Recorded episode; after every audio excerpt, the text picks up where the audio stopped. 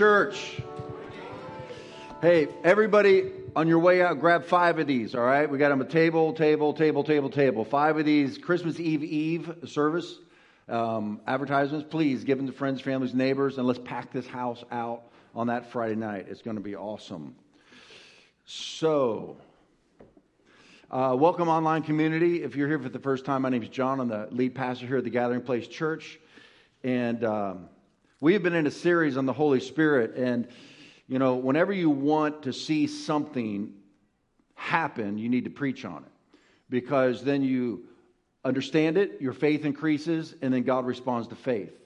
Uh, we had a gal here last week, uh, last couple weeks, a uh, young couple and she came the first time with her husband, and then they came the second time last week. She came up for prayer, and Pastor Mark was praying for her, and um, the power of God just started coming all over her.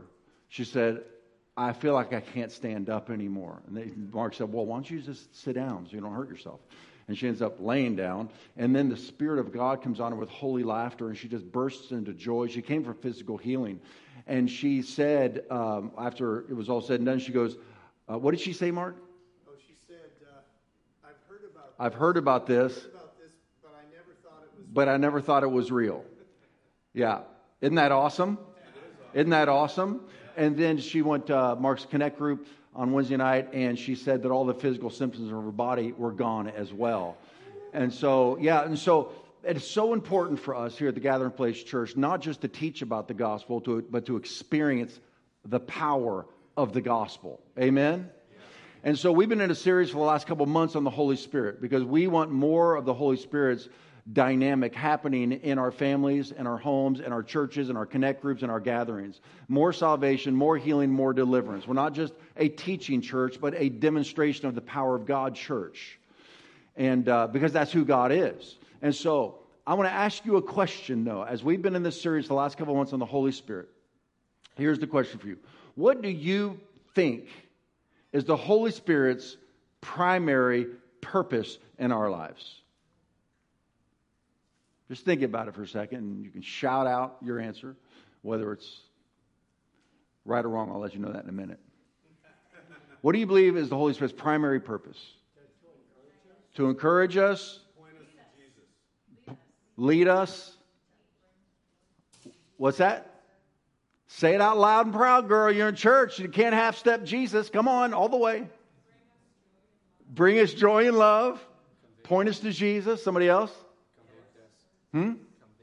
Convict us. Remind us of God. Yeah. The Holy Spirit does all of these things. But I want to propose to you today that the primary purpose of the Holy Spirit in our lives is to glorify Jesus. Yeah. Well, too late. Too late. I already said it. You should have shouted it out, girl.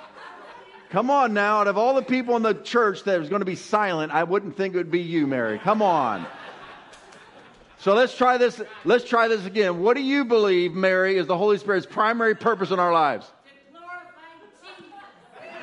There it is. All right. You're right. You're right. The Spirit of God never draws attention to himself. He is always pointing us to Jesus. He's always pointing people to Jesus for salvation, points us to Jesus for worship, points us to Jesus for deliverance, for healing. In this season that we are in, this Christmas season is supposed to be about Jesus. We are just so human and we make it about everything else. I'm asking the Holy Spirit for this next month to illuminate Jesus to us all over again so that this season for us truly is about Him. Can I hear an amen? amen? And this will not happen without the Holy Spirit. You see, when people doubt encounters with the Holy Spirit, some say that was of the devil, some say you just made that up. Um, people that are doubters and critics of these encounters uh, especially those that are uncomfortable with them, here's how you can know that you truly had an encounter with the Holy Spirit it drew you closer to Jesus. You love Him more. You desire to be in the Word more. You experience uh, His heart of love for you, and it makes you love Him. worship Him, desire Him. See, the Holy Spirit illuminates Christ to us. Like in the same way that we plug in our Christmas tree, you set it up and there it is, you plug it in, and bam, it's just so beautiful, like this tree right back here. Well, Jesus doesn't need to be plugged in, okay? He is the source. But the Holy Spirit has to illuminate, open up our eyes so that we can see Jesus' brilliance. You and I cannot, nobody on the planet can know who Jesus truly is unless the Holy Spirit illuminates him to us. Amen. And so his whole ministry, his whole purpose in our lives is to glorify Jesus. Look what John Jesus said about the Holy Spirit in John chapter 16. But when the Spirit of truth comes, Satan is the father of lies, Jesus said. The Holy Spirit is the Spirit of truth. He will lead you into all the truth, not it. The Holy Spirit is a person, the third person of the Godhead. He will lead you into all truth. He will not speak his own words, but he will speak only what he hears, and he will tell you what is to come. The Spirit of truth will bring glory to me. There it is. Because he will take what I have to say and tell it to you. All that I, all that the Father has is mine. It all culminates in Christ. That is why I said the Spirit will take what I have to say and tell it to you. So whenever the Holy Spirit is speaking to you, He's telling you what Jesus is saying to you. The Holy Spirit never tells you something on His own accord. He hears what Jesus is saying and then He tells it to you. He sees what Jesus is doing and then He shows it to you. God wants you to do something, to be something, to go somewhere. The Spirit of God will tell you about it.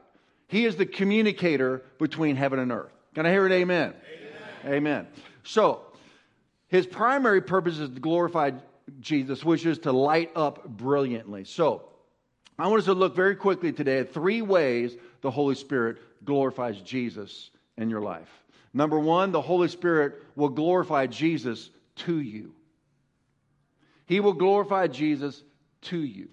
He will enable you to see him book of Matthew says this Then he asked them to Peter and to disciples, But who do you say that I am? Who do you say that I am?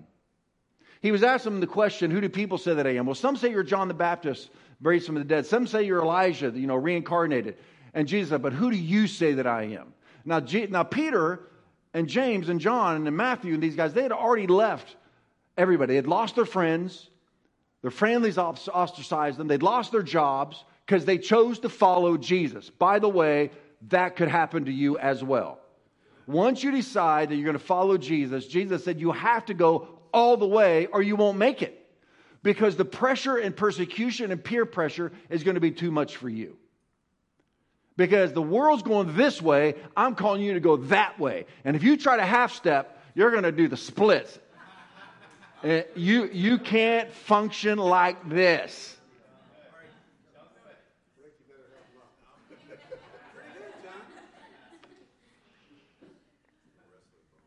So check this out. So Peter, now this is so important for us. Listen to this. You can be in church, you can grow up in church, you can you can uh, read the Bible and not know Jesus. It's so dangerous to be in this and think you know all there is to know about Jesus and the Bible and church and all that. Like, you know, a lot of people think they're going to die and go to church. No, this is just like a like a, a vehicle to roll in on our way to Him. And as we gather together as His people on earth, His presence comes among us. But this is temporary. This is the pit stop on the way to heaven. He is what this is all about. And you can literally grow up in a Christian home and not know Jesus.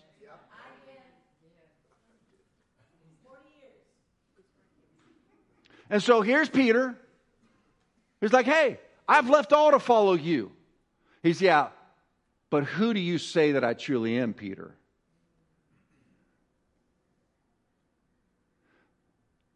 That moment has to happen for every individual on the planet for them to have that connection Jesus is talking about. How does it happen?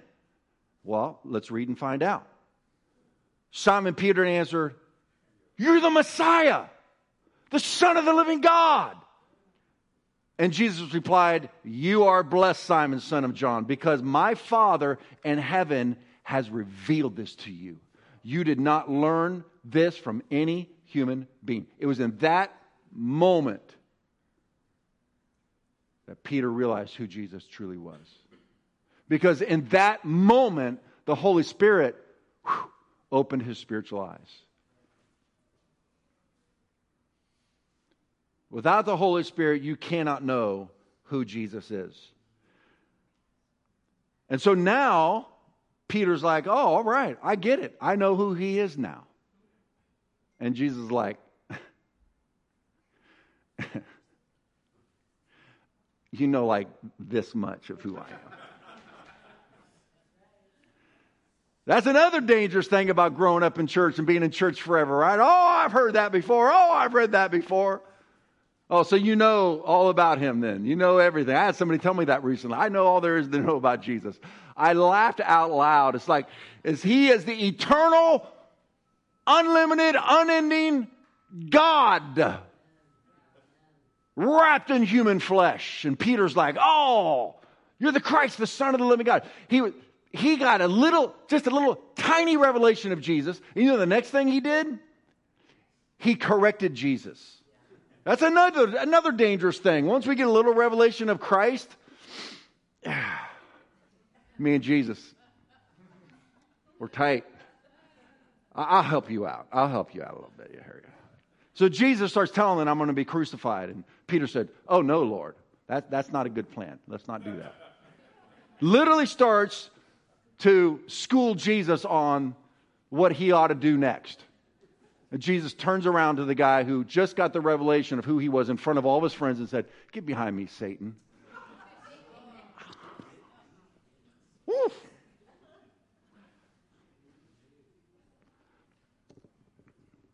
That spiritual pride and arrogance, man, it creeps up on us, doesn't it?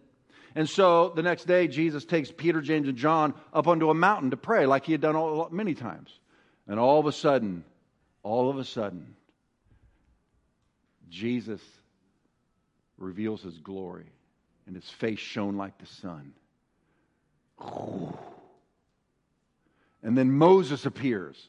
He's been dead a long time, folks. Then Elijah appears. He's been dead a long time. Moses represents the law, Elijah represents the prophets. And then there's Jesus, the Son of God. Now, you would think what you and I would do in that moment is fall on our face in worship, right?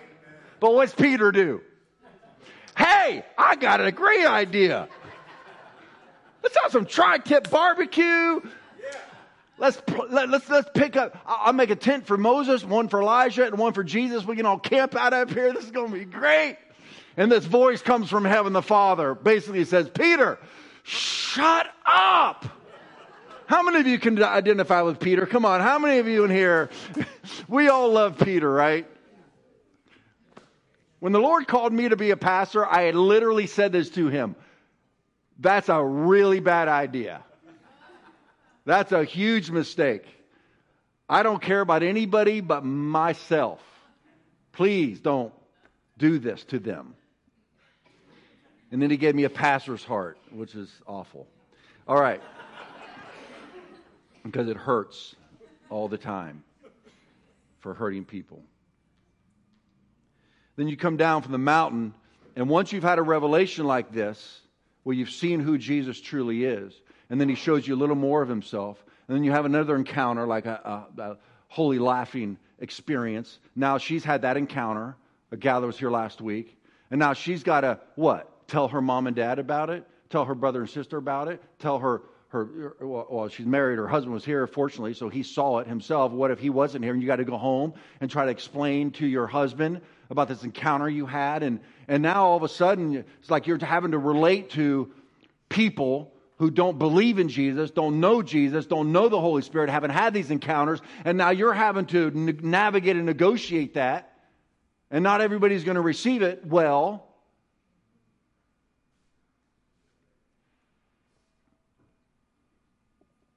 And so, what do we do? We do what Jesus does, and we pray that people's eyes would be opened by the Holy Spirit so that they can see Him too. Can I hear an amen?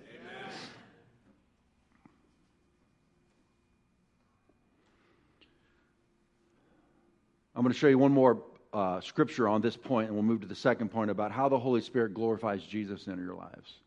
He reveals Jesus to you. So he does this gradually as you seek him.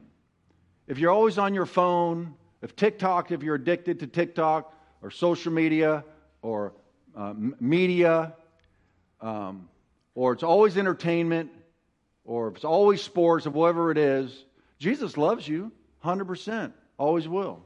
But you're not going to know him. You, you, you'll know about him. It's like, it's like a friend that you never hang out with. You don't know what's going on in their life today. You don't know where they're working. You don't know if they have a boyfriend or a girlfriend. You don't know if they're sad or happy. You don't know if they got a career. You don't know if they're going. So you don't know anything about them. I mean, you don't know them now in this moment. And that's what fasting is for, and prayer is for, and worship is for, and going to church is for, and reading the word is for. These things aren't things we have to do because we're Christians. These are the ways that we seek God. And as He sees you setting your phone down and picking up the Bible, the Holy Spirit's like, oh, all right, I'm going to show you something. And now you're seeking him, ask, seek, knock, and he begins to open your eyes. And you start to hear his voice, and you start to have encounters with him. You get revelation of him. Your heart grows hotter for him. Your worship goes higher. Your sacrifice goes deeper because you're seeking him. You stop seeking him, and you stop seeking him, and you stop seeking him. You just, I'm not in, and you start doing these all these other things. These other things aren't bad, but if they're consuming your time and filling your heart and mind and soul, it's like no wonder you're not excited about Jesus. You're not spending any time with Him. It's like the guy that stopped going to church. So the pastor goes to his house, knocks on the door. The guy says, "Come in." He comes in. The guy's sitting in front of his fireplace. The pastor sat down next to him, didn't say a word. They sat there and just looked at the fire. After a little bit, the pastor got the tongs, picked up a log that was on fire, set it off into the corner of the fireplace, and just sat back down. And they both just watched it go out. And then the pastor got up and left. The guy was back in church the next Sunday. See, these things aren't duties we have to do, they're not obligations. We're seeking God. We're seeking God together, family, right? That's what we're doing here. We're seeking Him, and He loves it. So, check this out. John meets Jesus as a teenager. It was like AD 30 ish. Now it's AD 95. And John is put out on an island, a penal colony, to die, prisoner for preaching the gospel. And it says in Revelation chapter 1 I was in the Spirit on the Lord's day. What does that mean? What does that mean? I was in the Spirit on the Lord's day. He was caught up in the Spirit of God. How did that happen? How did he, how did he end up in the Spirit on the Lord's day? The Lord's day being Sunday, the day that Jesus rose from the dead. It's called the Lord's day. That's why we gather once a week to come worship Him.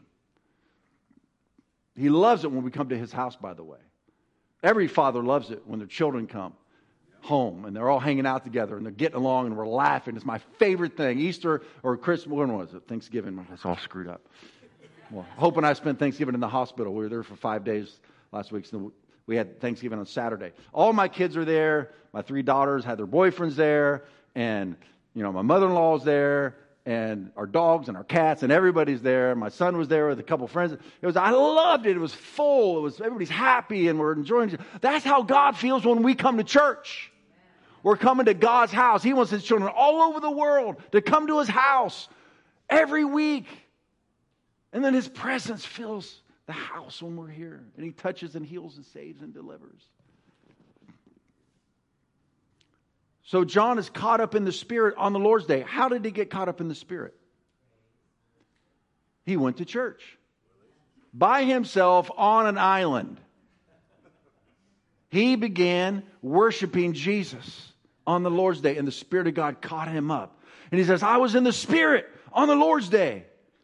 And I heard behind me a loud voice. He's in the spirit and he hears something that's not happening in the natural realm. This is in the spiritual realm. It's in the unseen realm. It's in the supernatural realm. The Spirit of God opened his eyes. First, he opened his ears. I heard a loud voice as of a trumpet saying, I am the Alpha and the Omega, the first and the last. What you see, uh oh, now he's going to see something in the Spirit. Write in a book and send it to the seven churches which are in Asia, to Ephesus, to Smyrna, to Pergamos, to Thyatira, to Sardis, to Philadelphia, and to Laodicea. I promise you, if you're getting closer to Jesus, he's talking to you about his church.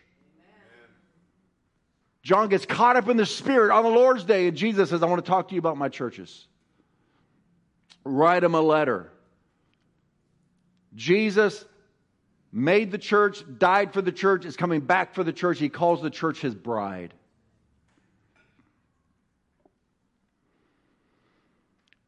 Send a letter. He said, Then I turned to see the voice that spoke with me, and having turned, I saw seven golden lampstands. In the midst of the seven lampstands, one like the Son of Man, clothed with a garment down to his feet, girded about his chest with the golden. He wouldn't have seen any of this if he wasn't in the Spirit. He wouldn't have seen any of this if he wasn't seeking Jesus.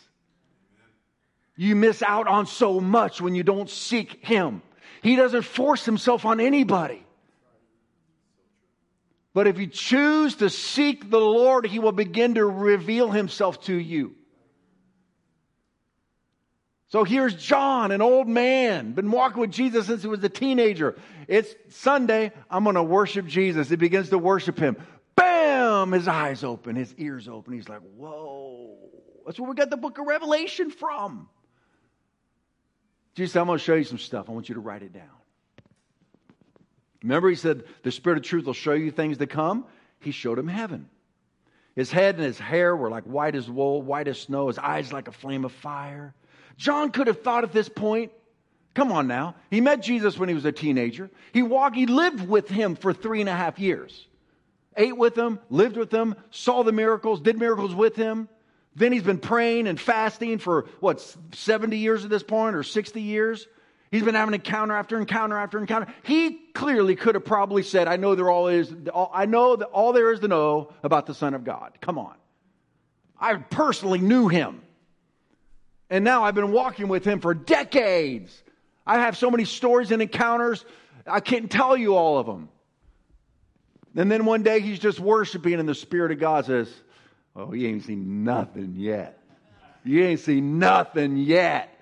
And he sees Jesus, the resurrected Christ, hair like white as wool, fire coming out of his eyes, a two edged sword out of his mouth. and it says, he goes on and says, When I saw him, verse 17, I fell at his feet as dead. But he laid his right hand on me, saying, Do not be afraid. I'm the first and the last. I'm he who lives I was dead, and behold, I live forevermore. Amen. And I have the keys of hell and of death. Write these things which you have seen, and the things which are, and the things which will take place after this. The mystery of the seven stars, which you saw in my right hand, and the seven gold lampstands. These are the seven stars of the angels of the seven churches, and the seven lampstands which you saw are the seven churches.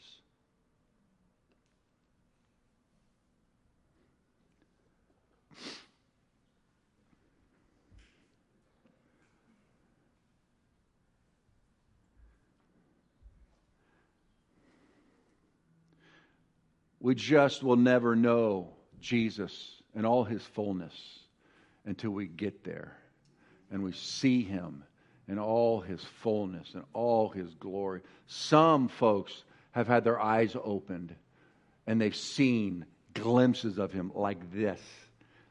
One time I was at a meeting. You may have heard me tell this, some of you haven't. I was in my 20s, I think. I was a pastor on staff out in East County, and we went to a, Texas for a convention, and there's about 3,000 pastors there, and I'm sitting there, second row, right in the aisle, and you know, preacher after preacher coming up and preaching. It was great. Then one preacher came up, and he just started worshiping. He didn't even say hello. He didn't preach. He just started worshiping and worshiping and worshiping and worshiping. I was like, well, I guess we're going to worship. So I started worshiping. All of a sudden, it was like less than a second. The Spirit of God opened my spiritual eyes, and I saw Jesus walking through a town when he was on earth. I knew it was back in the first century when Jesus was on earth. He's walking through a crowd and this glory, I can't explain it. It was just like this cloud of whiteness was just following. It was a cloud of, and he's walking through this crowd and I saw that and that's all I saw. It was that fast.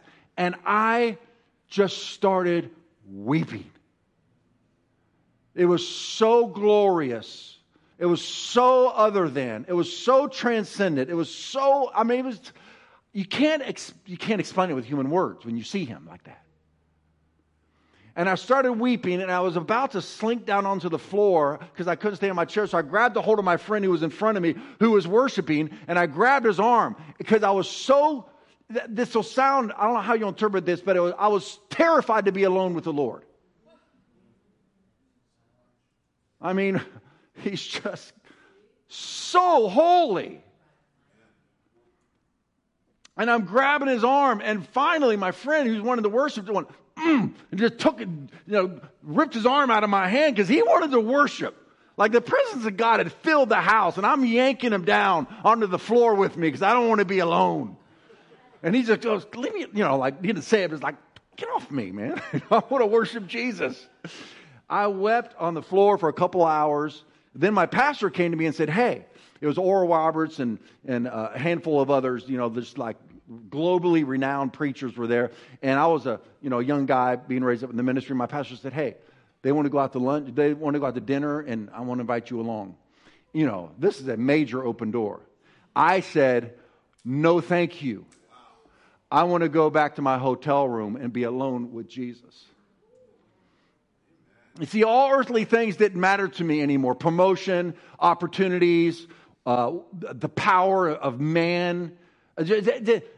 There's no comparison when you see him and when you know him. I went back to my hotel room. I wept all night long, talking about conviction. The holiness of God just was just revealing my humanity. Like Peter, He's fishing with Jesus in the boat. It's just a rabbi. It's just this guy named Jesus. I'm a fisherman. You're using my boat to preach. Okay, I did you a favor.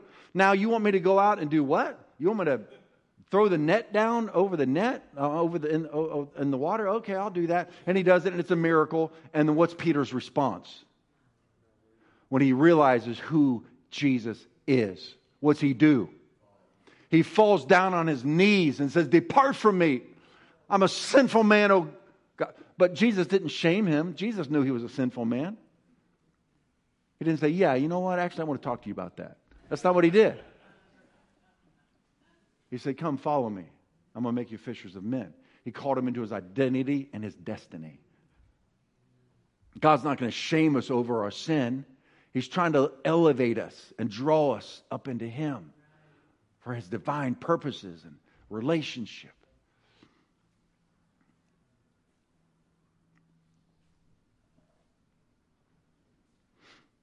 It's kind of like Mephibosheth in the Old Testament, this kid that got dropped when he's five years old and he's lame and he's the king's grandson. And then David becomes king. There's the king, the new king, sitting at the king's table. He reigns and rules in the kingdom. And what you normally do when you become the new king is you wipe out the previous king's family, all the way down to the dog, because you don't want any of the children or grandchildren rising up to try to take back their father's kingdom. But David, out of loyalty to his friend Jonathan, who was the previous king's son, you can read this in the Old Testament, said, Is there anybody of Jonathan's household that I may show the kindness of God to? They said, Well, there's this guy, but you know, he's not much. He said, Go get him. So David sends his horses and his, you know, his, his his soldiers over there, you know, trumpets blaring. Now, of course, this grandson thinks they're coming to kill me. It's over. And he can't run because it says he was paralyzed from the waist down. Can't go anywhere. Can't get away. They pick him up. They're taking him to the castle. You, Mark, you know he was scared to death.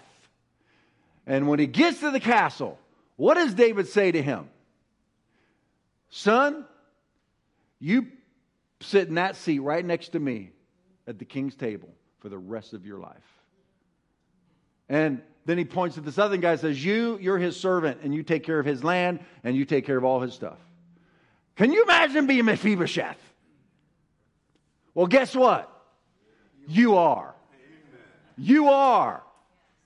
We are all spiritually lame. And Jesus says, I want him and her and him and him and her and her and him and him and him. How many of you are like, who? Me? How many of you are like, come on, how many of you? Who? Me? Seriously?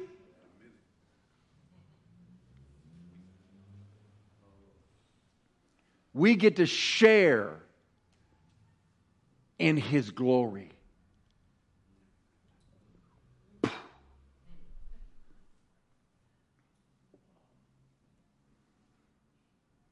Here's what the Apostle Paul says. I'm going to show you another example of his eyes when he opens your eyes. Paul, whose name was Saul, was persecuting the church, having Christians murdered, hated Christians, thought it was a false religion. He was there when they were stoning Stephen to death, the first martyr in the New Testament. Paul was standing there collecting everybody's coats while they stoned Stephen to death for preaching Christ. Then Jesus appears to Saul. The resurrected Jesus appears to him, changes his name to Paul, and Paul ends up being the apostle of the church, planting thousands and thousands and thousands of churches all over the world. Wrote two thirds of the New Testament, our Bible. What did Paul say about Jesus when his eyes were opened spiritually? Listen to this. Christ, Paul says, is the visible image of the invisible God.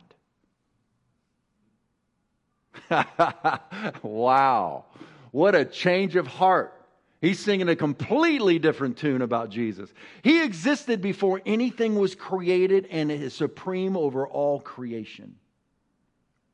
For through him, God created everything in the heavenly realms and on earth. He made the things we can see and the things we can't see, such as thrones, kingdoms, rulers, and authorities in the unseen world. Everything was created through Jesus and for Jesus.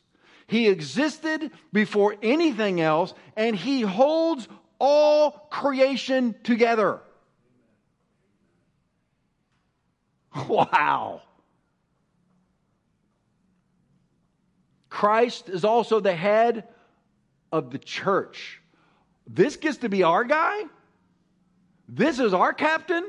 This is the guy we get to be the leader of our team, the guy that holds all creation together. He is the head of the church, which is his body. That's us. He is the beginning. He is the beginning supreme over all who rise from the dead. So he is the first in everything.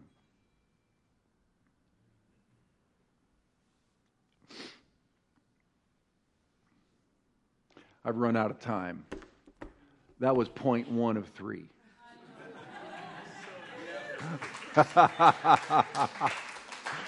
oh my gosh, we could just keep talking about Him. Lord, I pray, Holy Spirit, open our eyes. Don't let us be in church and think we know. Spirit of truth, spirit of wisdom and revelation and the knowledge of Him, I'm asking, starting right now, that you would open our eyes to see Jesus for who He truly is. Let's all stand and let's go back into worship. Let's worship Him. And then we're going to pray for you. Anybody's going to want prayer, baptism of the Holy Spirit, power of God to come on you, physical healing for your body. Let's just let Jesus be Jesus in His own place, in His own house.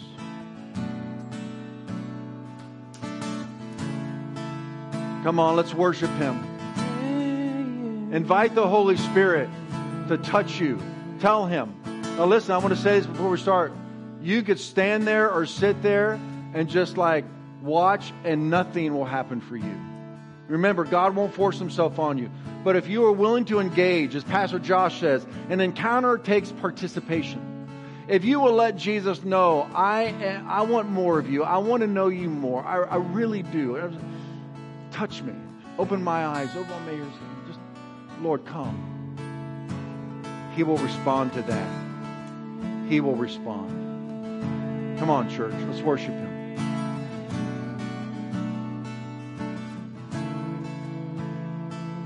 He's awakening the hope in me by calling forth my destiny. Breathing life into my soul. I will thirst for Him and Him alone. He has come like the rain that showers on the barren place. And so my heart and tongue confess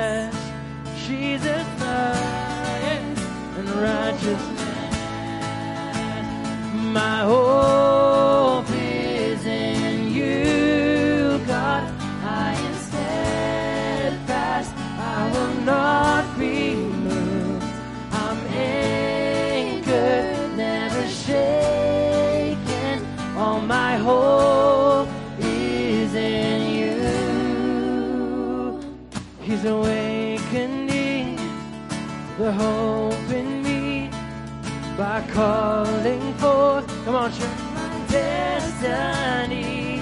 He's breathing life into my soul. I will thirst for Him and Him alone. He has come like the rain, yeah, showers on the barren place.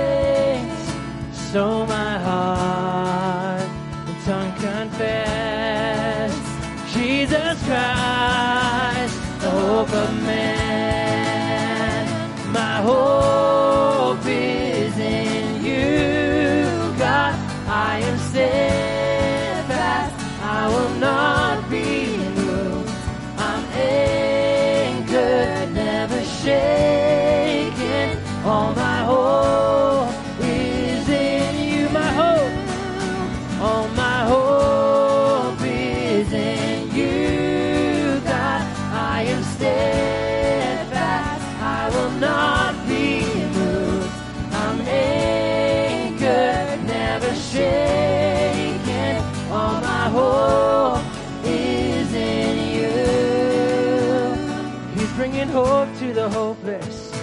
giving his heart to the broken, sharing his home with the orphan. He is the joy, he is my joy, he is the hope of the nations. The Father's heart we're embracing. He is the song we're declaring. He is the joy, he is my joy. He's bringing hope to the hopeless, giving his heart to the broken, sharing his home with the orphan. He is the joy, he is my joy, he is the hope of the nation. Come on, the heart we're embracing. He is the song we're declaring. Oh, yeah.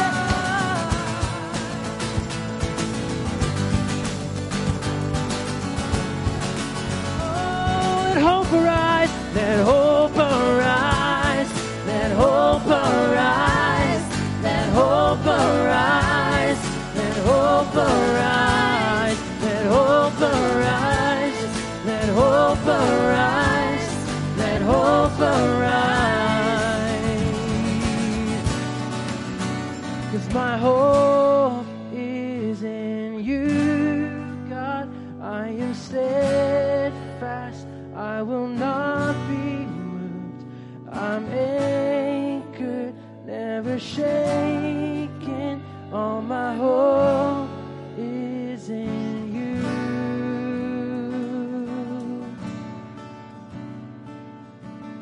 sing a chorus together with you.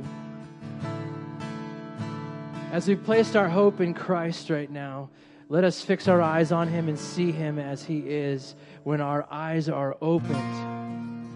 This will just be guitar and vocals, but I really want us to have a holy moment here as we sing to Him. Can we do that?